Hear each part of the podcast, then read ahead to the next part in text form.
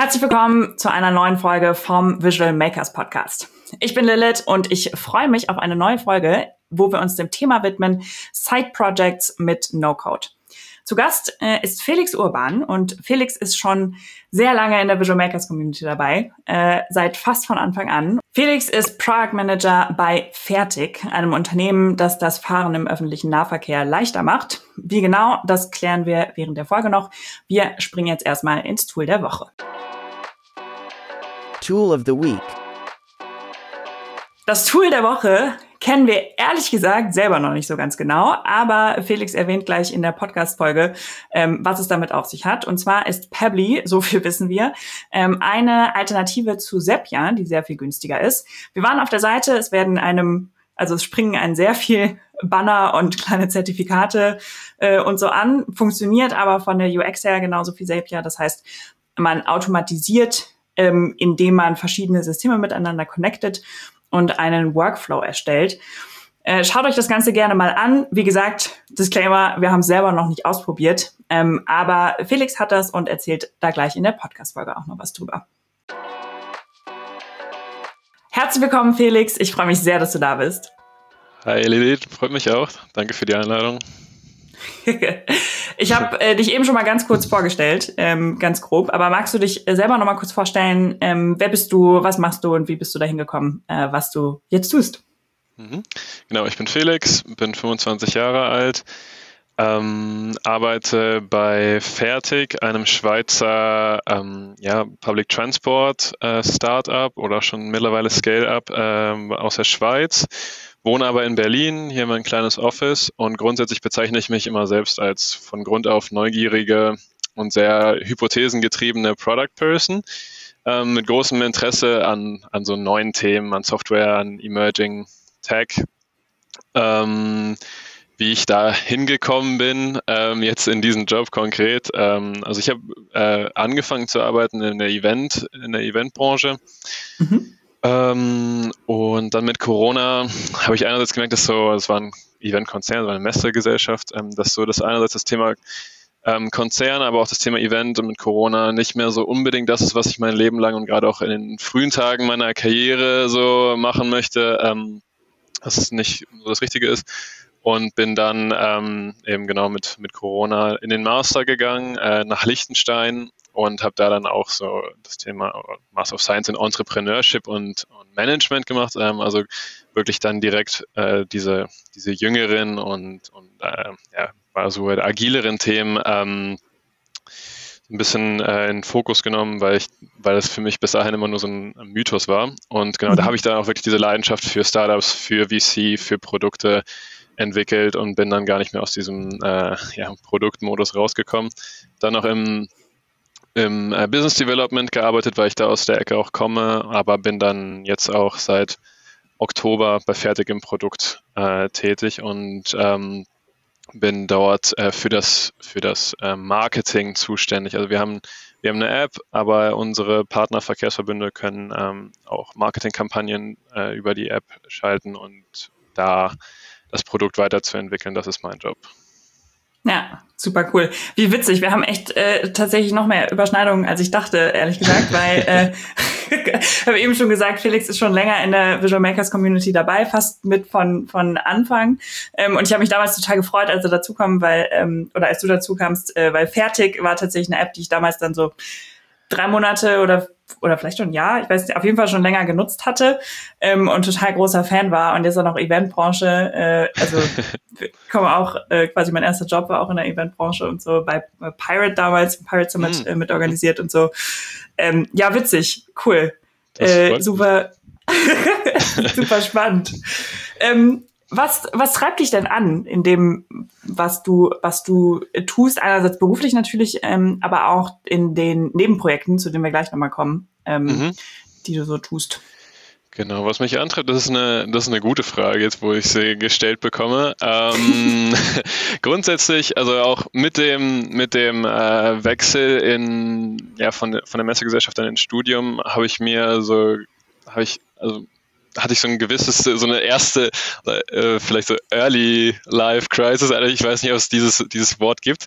Ähm, also keine keine wirkliche Krise, sondern halt eher so ein, so ein komischen Moment, wo ich so dachte, okay, was mache ich eigentlich mit meinem Leben?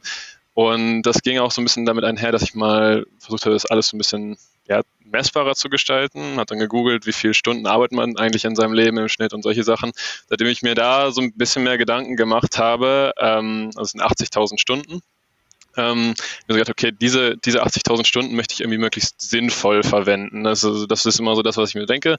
Äh, und dann gibt diese Momente, kennt wahrscheinlich jeder, gehe ich immer so ein bisschen aus, aus dem aktuellen Tagesgeschäft raus und gucke, verbringe ich gerade meine Zeit sinnvoll? Und wenn ich die Frage noch mit Ja beantworten kann, dann, dann treibt mich das auf jeden Fall an. Ähm, und grundsätzlich, wenn es so um. Oh, sorry. Kurze Frage in, dazwischen, wie würdest du sinnvoll in dem, in dem Kontext definieren?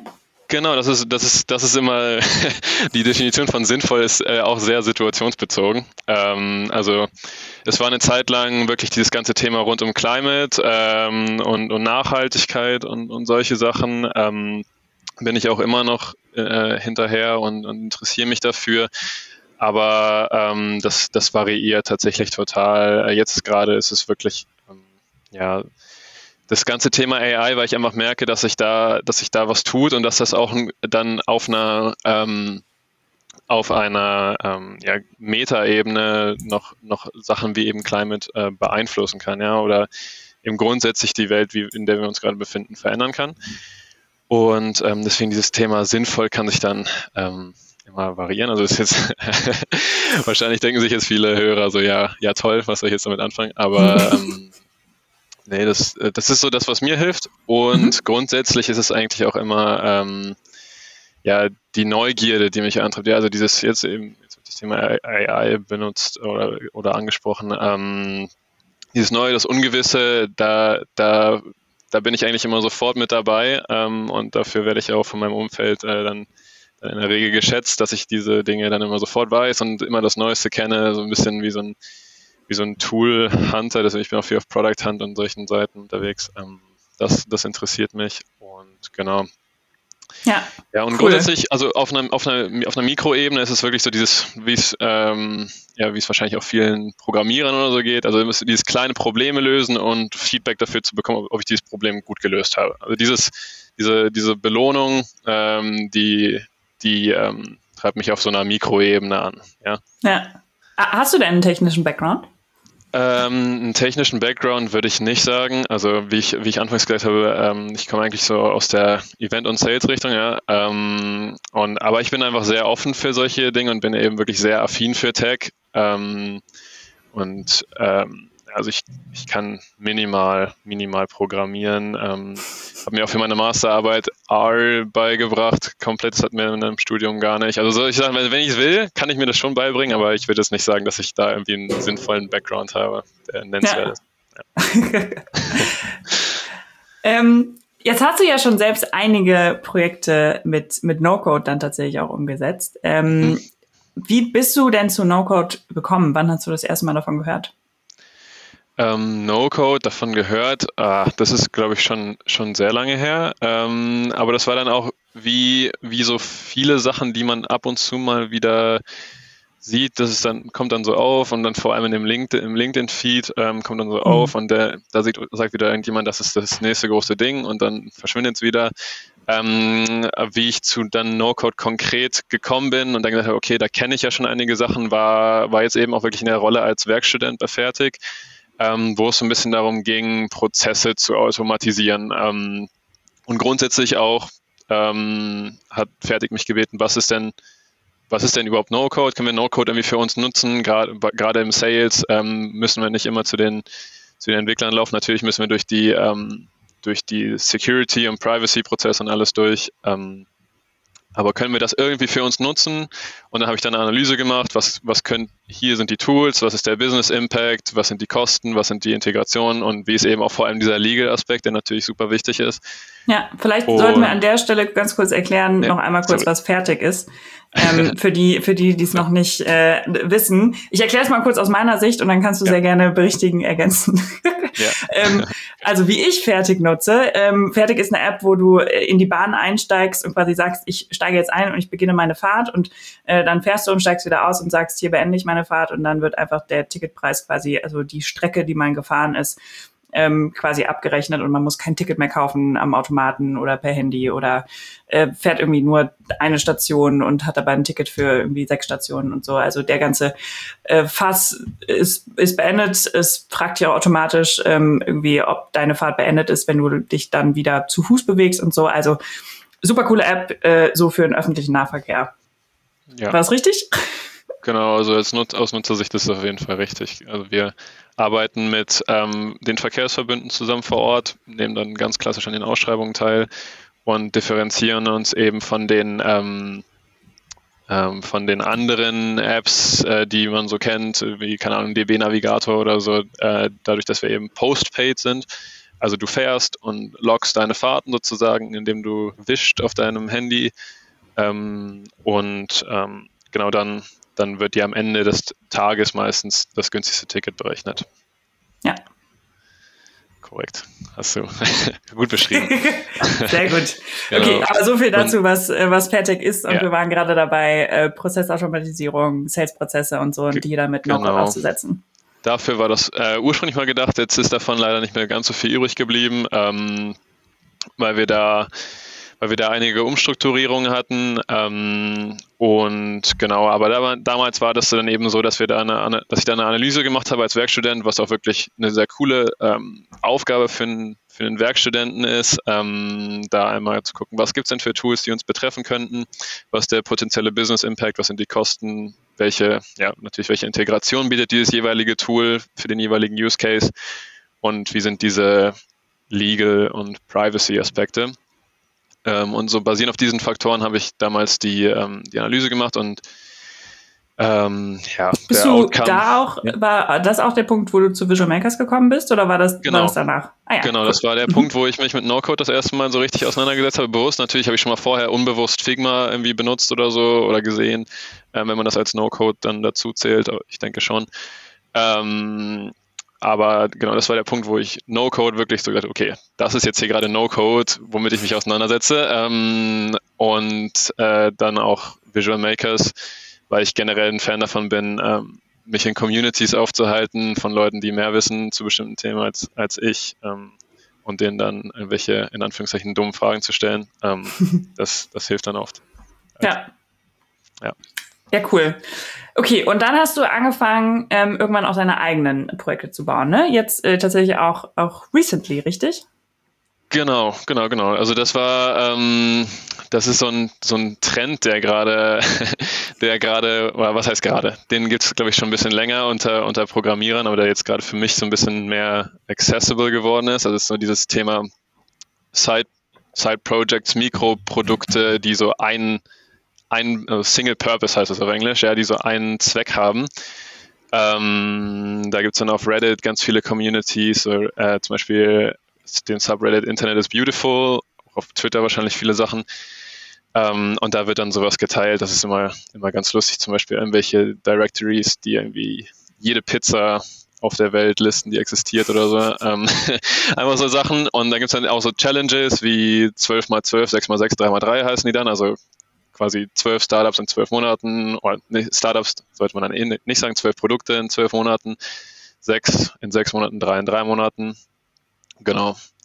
Und äh, das ist so, das ist so diese Motivation, die ich dahinter hatte, weil eben ich ähm, oft äh, im Studium dann halt auch die, dazu geneigt habe, diese ganzen Sachen so ein bisschen zu overthinken, so dass ich gedacht, oh, ich mhm. muss jetzt hier das mhm. nächste große Startup bauen, dann muss ich diesen Prozess noch durch, durchdenken, bevor ich da irgendwas machen kann, bevor ich dann eben auch, weil ich nicht programmieren kann, irgendwelche Programmierer damit briefen kann, die dann wahrscheinlich denken, was will der denn von mir trotzdem noch? Ähm, und habe dann so zwei, zwei große Problempunkte für mich identifiziert. Das ist einmal so dieses Finishen, ähm, also Finishing, viel rumgedümpel, viel Overthinken, erstmal diese große Vision, das perfekte Produkt vorher komplett mm. ausleihen. Uff, ja. ähm, um dann äh, in so einem Feature-Jungle am besten auch noch, äh, Feature-Maze, wie auch immer man es nennen will, zu versinken. Da spielt auch, glaube ich, dieses Imposter-Syndrom so ein bisschen eine Rolle mit in mm. dieser ganzen Sache, was ja auch gerade viel so kursiert.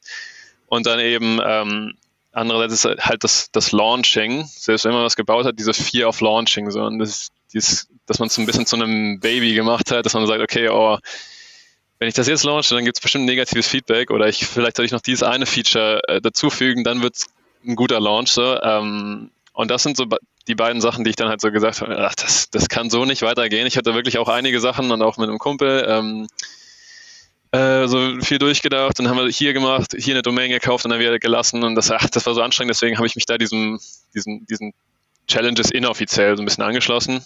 Ähm, nur für mich nirgendwo dokumentiert oder so. Ähm, und genau ja. das, dafür ist halt für mich No-Code, Low-Code so der perfekte Sweet Spot. So zwischen, ich könnte jetzt irgendwas machen, irgendein Produkt, was physisch ist, wo man keinen keinen Code für braucht. Das wäre wär auch nichts für mich, glaube ich. Ähm, oder eben bevor ich dieses Overthinken wieder anfange und versuche, irgendwelche Leute da zu finden, die für mich programmieren, da fühle ich mich auch nicht gut bei, muss ich sagen.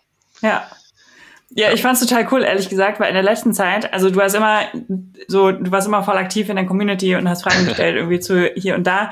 Aber jetzt in der letzten Zeit kam auf einmal von dir so, hey, guck mal, das habe ich gebaut und das habe ich gestern Nachmittag gebaut und das hier noch. Und es war so, okay, yo, cool. Ja, ja, ich hatte da so eine kleine Streak, genau. Ähm, ja, erzähl ja, mal. ja, ähm, genau, also so das, das wohl bekannteste, wo wo ich auch bekannteste, ja, wo, wo ich, also das, worauf ich am, am, am stolzesten bin, so was am meisten oder am besten funktioniert hat, äh, ist das sogenannte Ordinary People Prompt, ähm, so ein bisschen abgeleitet von Ordinary People Memes, ähm, vielleicht, vielleicht kennen das manche. Ähm, ich sage immer, dass wenn, wenn ChatGPT der der Hammer ist, der ihr jetzt in der Hand habt, ähm, dann haben wir die Nägel. Also äh, der Hammer, der kann so gut sein und so fancy und so groß sein. Ähm, wenn ihr nicht die richtigen Nägel habt, dann, ähm, dann bringt er euch nicht viel, weil ich habe ganz am Anfang von, ähm, von ChatGPT, das war ja, ein, ist ja, ist ja immer noch ein Riesenhype, ähm, äh, gesehen, so, also es gibt so eine Art Paradox of Choice. Du könntest theoretisch theoretisch alles eingeben. Ähm, deswegen gibst du nichts ein. Und wenn du dieses hm. relativ simple Sachen, und dann gibt es auch diese, gibt's auch diese relativ basic Antworten, also sogenannte Garbage in, Garbage out, ja. Ähm, und ähm, da habe ich dann mich auch auf, also, äh, basierend auf so ein paar Sachen, die ich auf Product Hunt und auf ähm, Indie-Hackers äh, mal gesehen habe, daran orientiert. 50 ähm, Hacks oder Half-Baked Business Ideas gibt es auch so. Also einfach ohne, ohne Account zu erstellen, einfach stumpf Dinge irgendwie auf eine Plattform hochladen ähm, und die upvoten können. Das ist so das System dahinter und das habe ich eben für ChatGPT Prompts gemacht. Also dass du quasi relativ barrierefrei deinen dein Prompt, deinen coolen Prompt, den du gerade ähm, gebaut hast äh, oder, oder ge genutzt hast oder die witzige Antwort dann da rein, rein kopieren kannst und ähm, andere Leute, die es auch witzig finden, können es dann eben upvoten. Und ähm, da sind auch mittlerweile echt coole Sachen dabei. Ähm, und das, was mich daran so stolz macht, ist, dass ich dann eben immer innerhalb von einer Woche äh, auf Product Hunt auf Platz 4 geschafft habe. Äh, hier Platz 4 Product of the Day. Ähm, Herzlichen Glückwunsch. vielleicht sagt es einigen ja was äh, und die, einige, die, vielleicht wissen die Leute, die das kennen, auch, dass es gar nicht so einfach ist. Mhm. Ähm, aber genau, das, das, war, das war echt cool und das war eben auch genau dieses, dieses sofortige Feedback, was ich ja ganz am Anfang äh, erwähnt habe. Ähm, das, das, hat wirklich, das hat wirklich dann Spaß gemacht und dann habe ich direkt auch mit dieser, ähm, da habe ich einen so ein Feature drin gehabt, dass ich ChatGPT, also mit Zapier gebaut, ähm, dass ich ChatGPT selbst einen Prompt stellt und den betitelt und ähm, auch selbst beantwortet. Ja, ähm, das habe ich mit Zapier gebaut. Also heißt das irgendwie mit einem neuen Airtable-Eintrag ähm, dann alle zwölf Stunden getriggert. Habe ich mittlerweile aus Kostengründen wieder ausgestellt, aber ähm, das, das, das war ganz witzig und diese Infrastruktur habe ich dann eben benutzt, um mein zweites ganz witziges Produkt zu bauen. Ich weiß nicht, ähm, soll ich das auch direkt noch miterzählen oder? Ja, voll, voll. Warte, ja, lass uns okay. aber kurz erst noch beim, ja. also ich will auf jeden Fall gleich noch, also entweder jetzt oder gleich übers Tech-Stack von, äh, also nochmal mit, was ist das Frontend und sowas äh, mhm. von äh, Ordinary People Prompts ähm, sprechen. Ja. Das können wir, das, ähm, das, ich erzähle kurz das andere, weil das ist eh beides das Gleiche. Ähm, genau.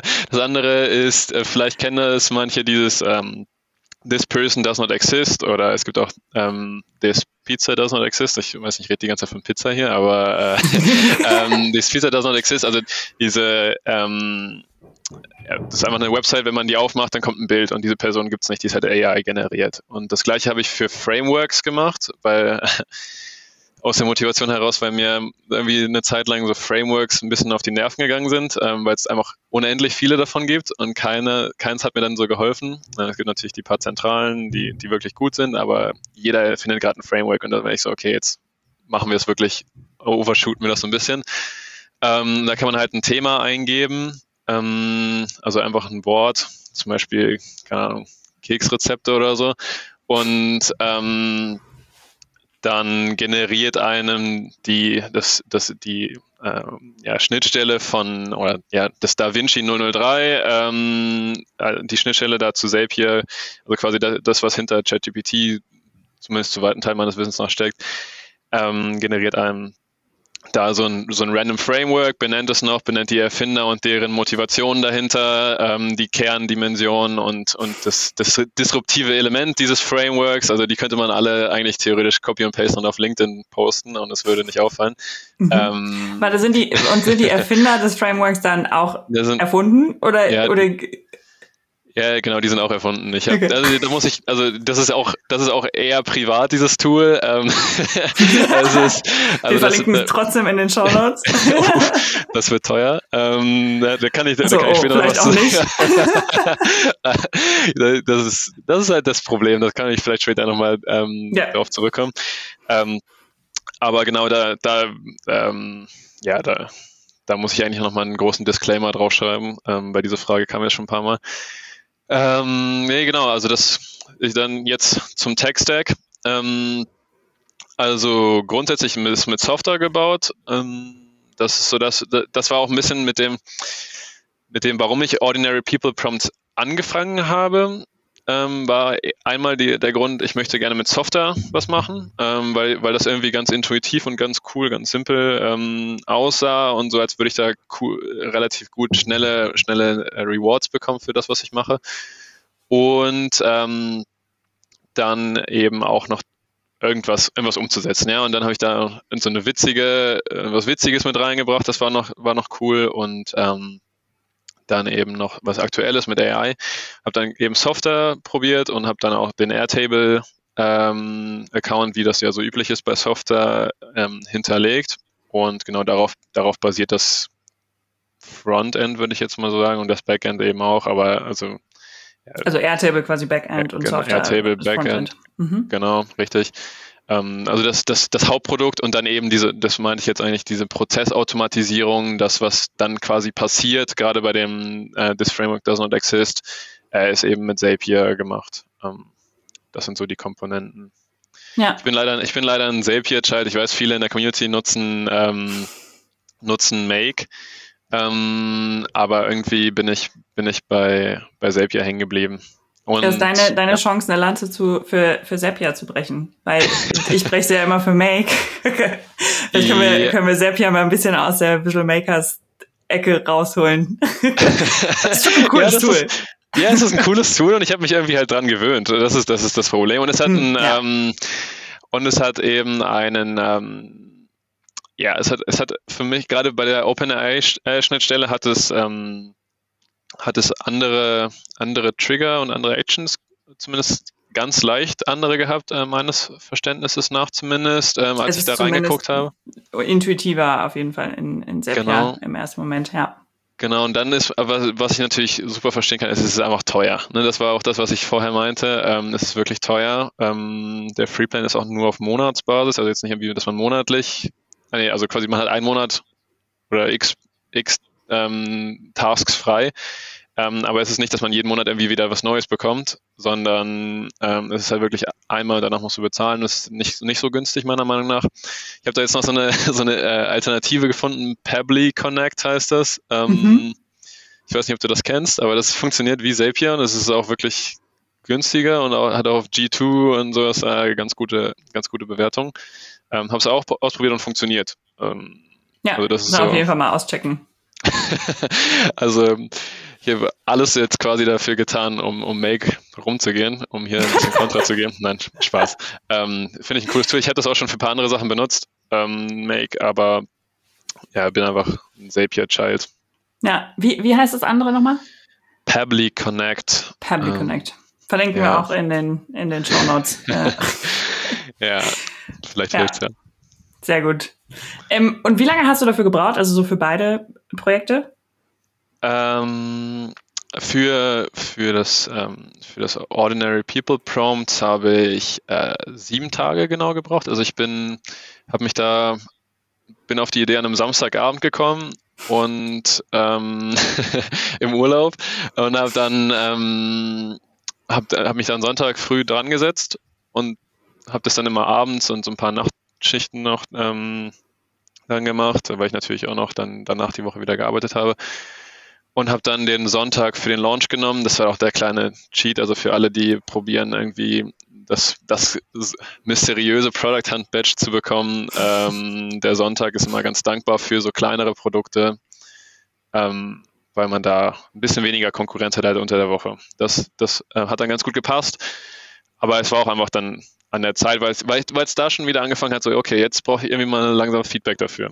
Hm. Ja, ähm, habe es mir unter der Woche auch dann geholt von so ein paar, äh, ich habe so zwei, drei Sparringspartner in, ähm, in, meinem Umkreis, die, die mich so ein bisschen positiv, ähm, ja, dieses Positive Reinforcement, also die geben mir schon so, ja, okay, du machst da einen guten Job, aber die geben mir auch Kontra, wenn ich wirklich dann ähm, irgendeinen Müll mache. Also ich habe dann auch ein paar Features, ich habe mich dann schon wieder in die Features verloren, ein paar Features wieder rausgeworfen. Ähm, war Wohlgemerkt in sieben Tagen Bauzeit genau. Features Ja, und es ist auch ähm, als Product, Product Owner oder Product Manager, man soll ja wirklich die, das nicht, wie, wie ich normalerweise auf der Arbeit mich verhalte. ähm, normalerweise validiere ich das natürlich mehr und, und hinterfrage das mehr und teste und alles mögliche. Also ich habe ja von diesen Hypothesen getrieben geredet, aber da war es wirklich einfach so, ich ähm, ich war voll im Tunnel und es hat einfach Spaß gemacht, deswegen habe ich da noch ein bisschen dazugepackt und aber auch, hatte auch gar kein Problem damit, das wieder rauszuwerfen. Ja. Ähm, und das andere, das Framework-Ding, das hat wirklich einen Abend gedauert, äh, weil da hatte ich ja die Infrastruktur schon aus dem anderen, aus diesem Auto generierenden, ähm, aus dem Auto generierenden Eintrag sozusagen von dem Ordinary People Prompts hatte ich ja schon. Deswegen ging das dann wirklich, musste nur das Frontend ein bisschen die Farbe ändern und dann. Ähm, ja. ja. Sehr gut. Ja. Ähm, jetzt haben wir eben schon äh, kurz das Thema Kosten ähm, und so an, angesprochen. So, was wären, waren so oder was sind so die, die Limits, Herausforderungen, die du so hast bei den Projekten? Ah, gute Frage. Ähm, also ich hatte, da ich, da ich damit wirklich, da, da, dieses Mindset eigentlich wirklich ist, dass ich damit jetzt kein riesiges Startup bauen will ähm, und irgendwie ein großes visionäres Ziel verfolge, ähm, komme ich gar nicht so schnell an irgendwelche Limits, sondern ich finde einfach dann den nächsten Workaround und, und gucke dann, ob der funktioniert, wie zum Beispiel mit diesem Pebble Connector. Also das ist einfach so, das ist mir eigentlich egal, was ich da mache, sondern es ist einfach, ähm, sondern es ist einfach die, um, die, um die Ecke ist dann schon die nächste Lösung. Aber das ist halt wirklich, also selbst hier muss ich sagen, der, der Preis ist auf jeden Fall eine Sache. Ähm, die, ja, eben die API-Calls, die Tasks, die man, die man verwendet, das ist halt wirklich das, was, was mich da so ein bisschen ausgebremst hat. Ähm, das wäre auch so eins, wenn jetzt irgendjemand mich fragt, ähm, was ich, was ich jemandem empfehlen würde, der so ein Side-Project machen würde, ähm, das ist auch eine Sache, die ich, die ich da sagen würde, ist, man, ob man jetzt wirklich seine, eher seine Hintergrundprozesse auf No-Code und eben auch gerade auf diesen Automatisierungstools ähm, basiert. Also so, keine Ahnung, wenn man ein Payment hat, ob man das Payment darüber abwickelt oder solche Sachen. Ähm, oder ob man wirklich sein USP darauf basieren will, ja. Ähm, weil zum Beispiel mit dem Framework-Ding, was ich jetzt gerade dann auch schon kurz, kurz angesprochen habe, ähm, ich würde es jetzt nicht öffentlich auf Reddit oder sowas hochladen in diese äh, angesprochenen Channel, weil das würde mich arm machen. Ja, und ähm, den, irgendwie so einen Hintergrundprozess kann ich da ganz entspannt abwickeln, ähm, aber der, der USP basiert dann wirklich dann darauf, dann, dann kostet eine Abfrage so circa, habe ich ausgerechnet, 15 bis 20 Cent und das ist dann in der Masse natürlich ähm, schon, schon ordentlich. Also wenn du ChatGPT ansteuerst und da die Pro-Version hast quasi, dann kostet das da pro Abfrage und Sepia würde ja aber einfach stoppen, ne? wenn du wenn du die äh, ja, wenn du alle Tasks genau. quasi erschöpft hast. Ne? Also da würde jetzt nicht einfach weitergehen, bis du, also ChatGPT schon, ne? weil du da ja nach Request bezahlst, richtig? Genau. Ähm, aber halt, Sepia würde jetzt nicht in den Kosten explodieren. Nee, genau, also ist halt wenn ich wollen würde, dass jeder Nutzer, der auf die Website kommt, das auch nutzen kann, dann müsste ich natürlich den maximalen Zapier-Plan nehmen. ähm, Gehe ich jetzt einfach mal davon aus, dass ich dann so viele Nutzer auf der Seite hätte. Aber das wird halt, das meine ich eben. Ne? Also ja. so kann ich jetzt, jetzt habe ich, glaube ich, in dem 20-Euro-Plan sind irgendwie 750 ähm, Tasks und die sind halt echt schnell weg, weil ein, dieser eine Zap, den ich da jetzt aufgesetzt habe, der hat allein schon acht oder so, weil er halt immer wieder einen Eintrag in der, in der Airtable machen muss, um sich dann selbst wieder abzufragen. Ähm, und genau, das Problem ist eben, ich könnte das natürlich alles in, in, in den Dreier-Zap sozusagen reinpacken, aber ähm, diese, diese API hat eben ein Limit. Ja, also die, mm.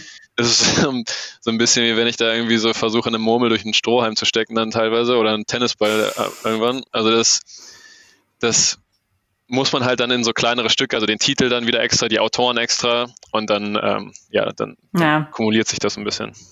Ja.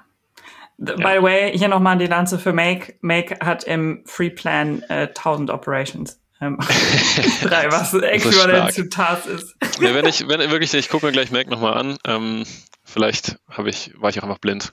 Ja. Ich habe gehört, wir haben einen guten Kurs dazu. es geht, ja, okay. Naja, gut, nee, guck ich, guck ich gleich, guck ich gleich, guck ich. ähm, was würdest du denn sonst noch Leuten empfehlen, die vorhaben, mit NoCode ihr Side-Project zu starten? Mhm, ähm, gute Frage. äh, also grundsätzlich, was auch, was auch bei vielen anderen Sachen, wie zum Beispiel, ähm, was fällt mir da immer als Beispiel ein? Flappy Bird oder, oder Wordle ist, glaube ich, ähm, mhm auch relativ bekannt. Es, ähm, das sind alles Produkte, die wurden irgendwie für Freunde oder für Bekannte entwickelt mal und dann einfach dann auch gelauncht. Zumindest der Mythos so. Und ähm, was ich einfach gemerkt habe die ganze Zeit ist, der Aufwand, den man in ein Projekt reinsteckt, korreliert auf jeden Fall nicht mit dem Ergebnis. Also das ist jetzt nicht, das ist jetzt nicht No-Code-spezifisch. Ähm, vielleicht auch auf einer, auf einer, ähm, in einer zweiten Betrachtung. Aber ähm, man, also nur weil man jetzt länger über eine Idee nachgedacht hat oder länger irgendwie an den Features gebaut hat, ähm, heißt es nicht, dass das Produkt am Ende mehr nachgefragt wird oder besser wird. Ne? Ähm, und deswegen ist, bin ich eigentlich ein relativer Fan von diesen, von diesen, ähm, von diesen Formaten, ist 12x12 ist eigentlich ein bisschen viel, aber so allein schon, dass man 3x3 macht, also dreimal im Jahr einfach irgendwie ein Produkt launcht und guckt, was passiert, das ist schon, das ist schon ganz cool. Ähm, und eben dann mein zweites meine zweite Empfehlung ist, dass man die Reise so ein bisschen genießt und den Produkterfolg zwar auch, aber diese Learnings auf der Metaebene, das ist halt, das ist halt das Coolste daran ähm, und es macht einfach, macht dann einfach Spaß. Dann eben genau das ähm, mit den USPs, das, das fällt mir immer noch ein, wenn, wenn ich da gefragt werde, ob man, also ob man die Hintergrundprozesse oder wirklich seinen USP, sein, seine Kernaktion, ja, äh, jede Plattform hat ja eine, so eine, so eine Core-Action und diese Core-Action wirklich auf No-Code basieren, weil das ist, oder auf, ja, auf diesen kapazitätsbedingten No-Code-Tools, ähm, das, das ist für mich dann immer so eine Frage. Ähm, wenn jemand noch nie mit, mit ähm, No-Code gearbeitet hat, würde ich empfehlen, dass man sich irgendwie was Einfaches, eine einfache Idee sucht, ähm, wie ich das jetzt auch mit, mit Ordinary People Prompts gemacht habe, ähm, ohne dass jetzt zwangsweise so sein muss.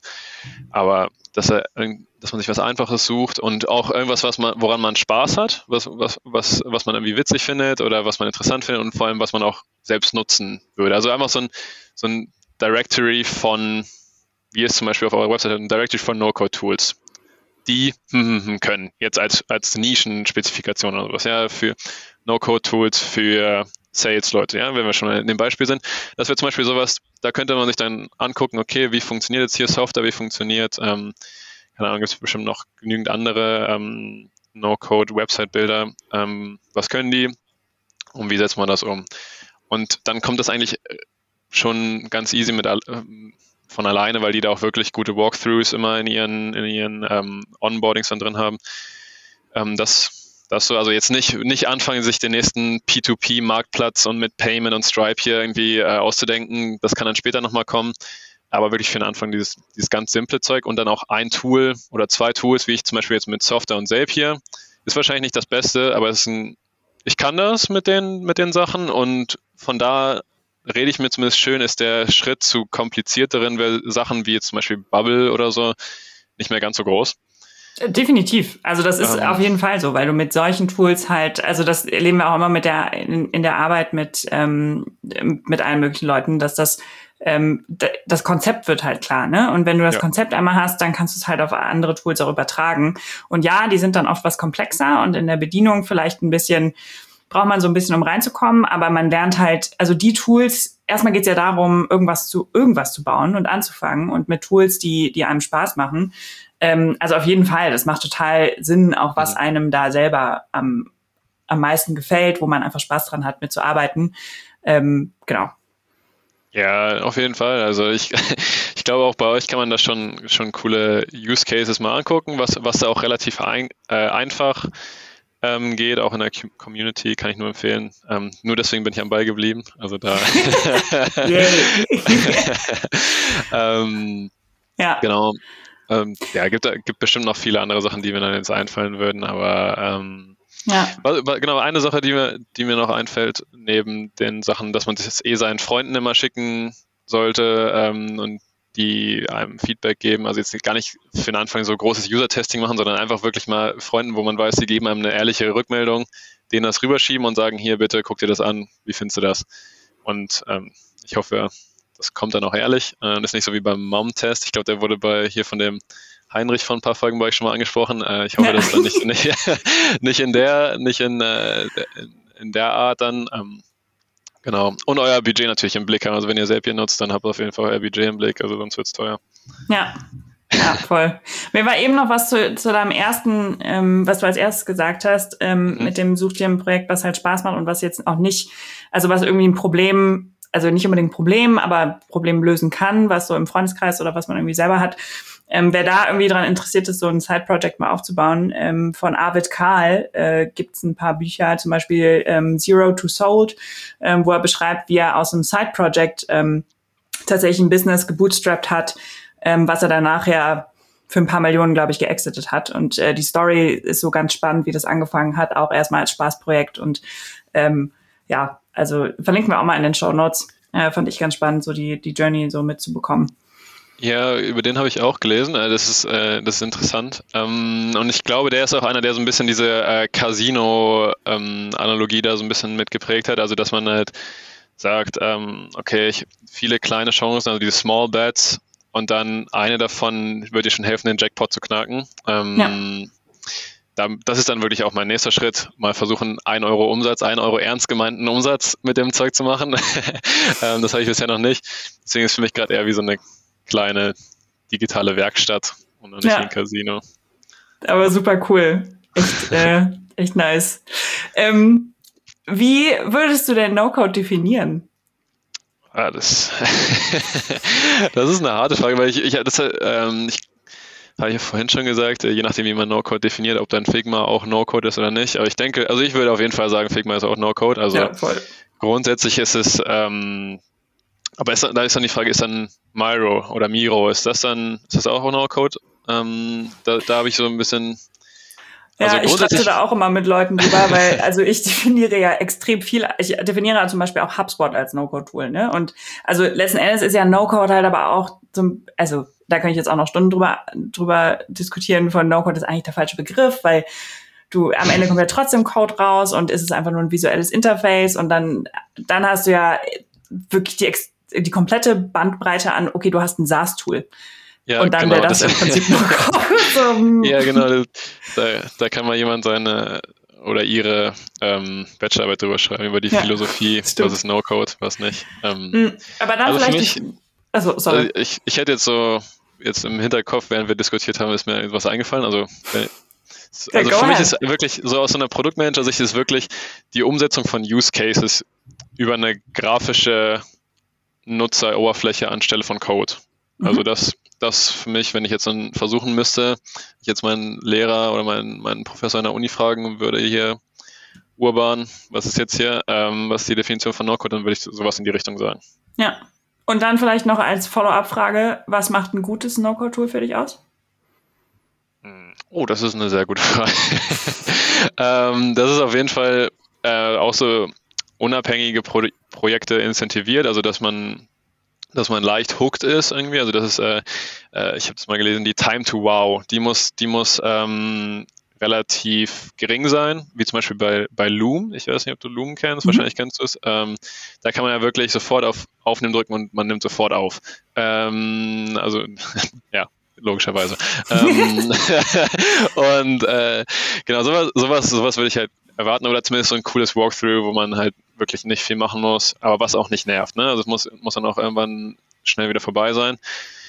Ähm, und entsprechend muss es eben auch äh, um, um solche, ich bin jetzt der Advocate für die unabhängigen Leute, die nebenbei was bauen, ähm, das auch bezahlbar ist. Ähm, jetzt habe ich zum hundertsten Mal den Preis auch erwähnt. Ähm, und genau, also was, was halt wirklich ein Frustrationsmoment für mich ist, ist, wenn es mein Use Case irgendwie nicht abbildet und ich es eigentlich gedacht hätte. Mhm. Äh, also das, das merkt man dann auch relativ schnell auch so bei, ähm, auch bei Software, ähm, wenn es den Filter nicht hat, den man gerne hätte oder dass man zwei Bilder nebeneinander nicht anordnen kann, sondern nur quasi die, die Sachen untereinander angeordnet werden können. Also das sind so Kleinigkeiten, wo man so denkt, oh, das wäre jetzt schön und dann funktioniert es nicht. Und wenn man das zu, also das kann natürlich mal passieren, das ist eben No-Code, ähm, aber wenn das halt andauernd passiert, dann, dann ist es irgendwann kein gutes Tool mehr für mich. Ähm, ja, ansonsten müsste ich mal gucken, was. Und ja, für den Beginn auf jeden Fall die Intuitivität. Also deswegen würde ich Bubble, mit Bubble würde ich einfach nicht anfangen, aus meiner ja. Perspektive. Es gibt bestimmt Leute, die näher auch am, am Coding ursprünglich dran sind, ähm, ja, die da, die da eher, die da eher ein Fable für haben. Ähm, ja. Ja, genau. Also das, das wären so ein paar Sachen und das, ich glaube, das verändert sich aber auch total über die Zeit. Ähm, ja, auch wie sich No-Code-Tools verändern jetzt, ne? Also wie ja. einfach die Bedienbarkeit wird. Ich glaube, Software hat da einen sehr, sehr großen äh, ja. Step nochmal draufgelegt von der, von der Einfachheit. Dementsprechend beschränkt ist es eben auch, aber halt, man kann schon für diese Einfachheit halt super viel Sachen damit machen. Und die haben jetzt auch nochmal ihren, ihren Free-Plan erweitert. Ähm, die haben letztens ein Pricing-Update gehabt und äh, da nochmal echt, echt ganz gut was in den Free-Plan reingepackt. Also ähm, kann man auf jeden Fall mal auschecken. Mhm. Ähm, genau. Wie findest ja, du das neue Pricing? Weil willst du mich jetzt auf, kalte, auf kaltem Fuß? Weil bis Sorry. auf den Preplan habe ich mir noch, also wir okay. ja nicht nur den Preplan, wir arbeiten ja auch viel mit Software, ähm, aber ich weiß ehrlich gesagt gar nicht gerade, wo, wo wir da genau sind und deshalb, ich habe mir das äh, okay. obere Pricing noch nicht angeguckt, aber können wir, eine gute okay. Idee können wir mal nachliefern. ja, ich glaube, so eine kleine, so ein kleiner äh, Kommentar wie vorhin in der Zeitung, das wäre mal was. Ja, ja, vielleicht ein neues Format, maybe, zu ja. Tool-Updates und so. Ja, ja, wieso nicht? Ähm, dann vielleicht so, äh, wo wir jetzt so langsam auf die, auf die Zielgerade äh, abbiegen. Ähm, mhm. Wo siehst du denn so die größten Potenziale äh, von No und, und Low Code? Potenziale, ja, also die sind halt, die sind halt wirklich groß ähm, finde ich, gerade weil sie, weil sie eben genau diese Welt, wie ich sie jetzt für, für diese Side-Projects zum Beispiel gesagt habe, oder eben auch aus Produktmanager-Sicht so diese ganze Sache Rapid Prototyping, ähm, äh, Sachen. Wenn man das, wenn man das darüber nachdenkt, dann macht das halt schon viel aus, ja. Also ohne Figma, was würden denn Designer ohne Figma machen? Oder was würde eben, ja, was, das, das ist ja fast gar nicht mehr weg, wegzudenken.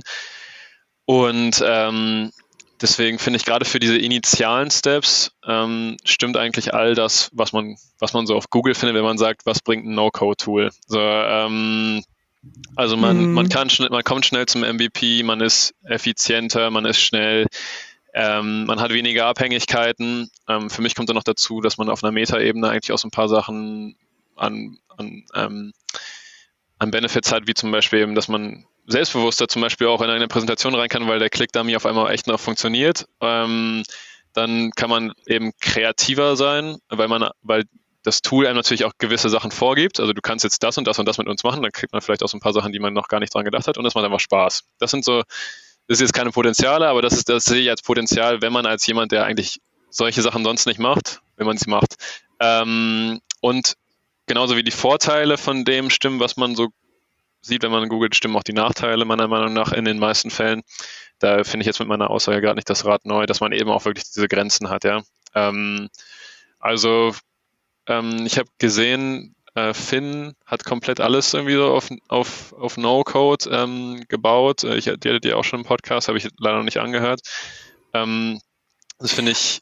Also, obwohl die ja auch, obwohl die ja auch gewechselt sind, ne? Also die haben ah, okay. sehr, sehr lange nur mit No-Code gebaut und mit Low-Code und haben halt modular quasi immer Tools ausgetauscht, aus denen mhm. sie rausgewachsen sind und haben dann jetzt vor ein paar Monaten sind sie den Schritt gegangen, dass sie ihre Datenbank quasi mit Code gebaut haben, ähm, aber direkt äh, API First Basis. Also sie haben ihre Schnitt, ihren Schnittstellen haben sie ein Frontend in wiederum Make ähm, gegeben, also Make beziehungsweise Integromat äh, was sie nutzen und ähm, genau dementsprechend das quasi noch integriert, aber sie haben quasi so lange wie möglich, um so schnell wie so um so lange wie möglich, so schnell wie möglich zu bleiben, ähm, haben sie eben einfach immer Tools ausgetauscht und haben angefangen mit ähm, Google Sheets, Zapier und Webflow. Ähm, mhm.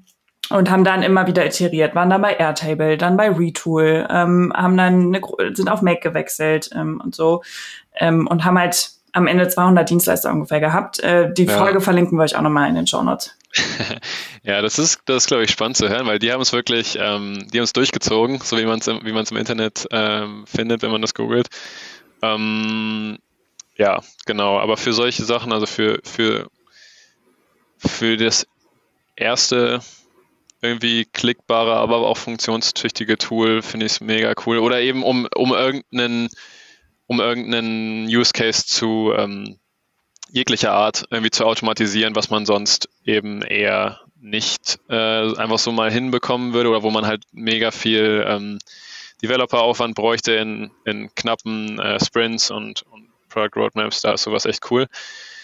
Ähm, genau, und, und grundsätzlich auch, äh, um hier den Doppelgänger Tech Talk, ähm, einen meiner Lieblingspodcasts noch zu zitieren, also Philipp Glöckner hat da auch gesagt, ähm, in der Zukunft ist seine These für dieses Jahr äh, irgendwie in der Zukunft muss jeder, jeder VC-Pitch irgendwie äh, einen, einen MVP ähm, auch Snowcode am Start haben. Ähm, so in die Richtung könnte, könnte ich mir das auch vorstellen. Also, kommt natürlich super doll auf den Use Case an.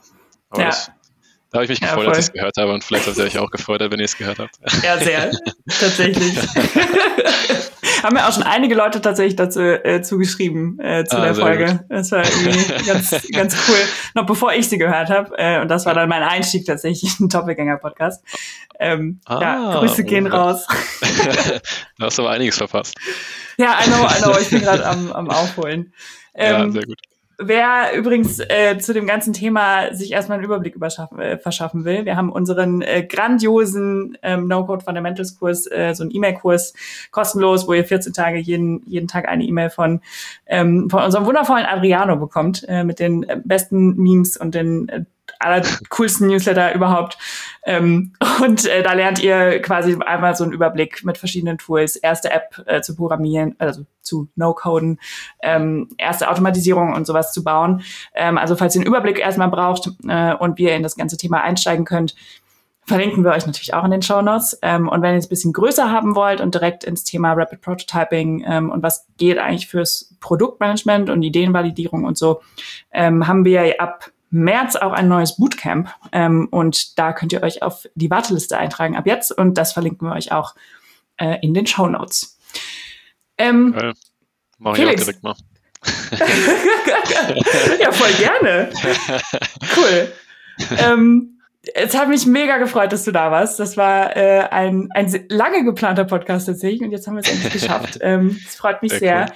Ähm, wo findet man dich denn, wenn man ähm, wenn jetzt Hörer irgendwie noch Fragen haben zu deinen Side-Projects ähm, oder so, ähm, wo kann man dich erreichen, wenn du erreicht werden möchtest?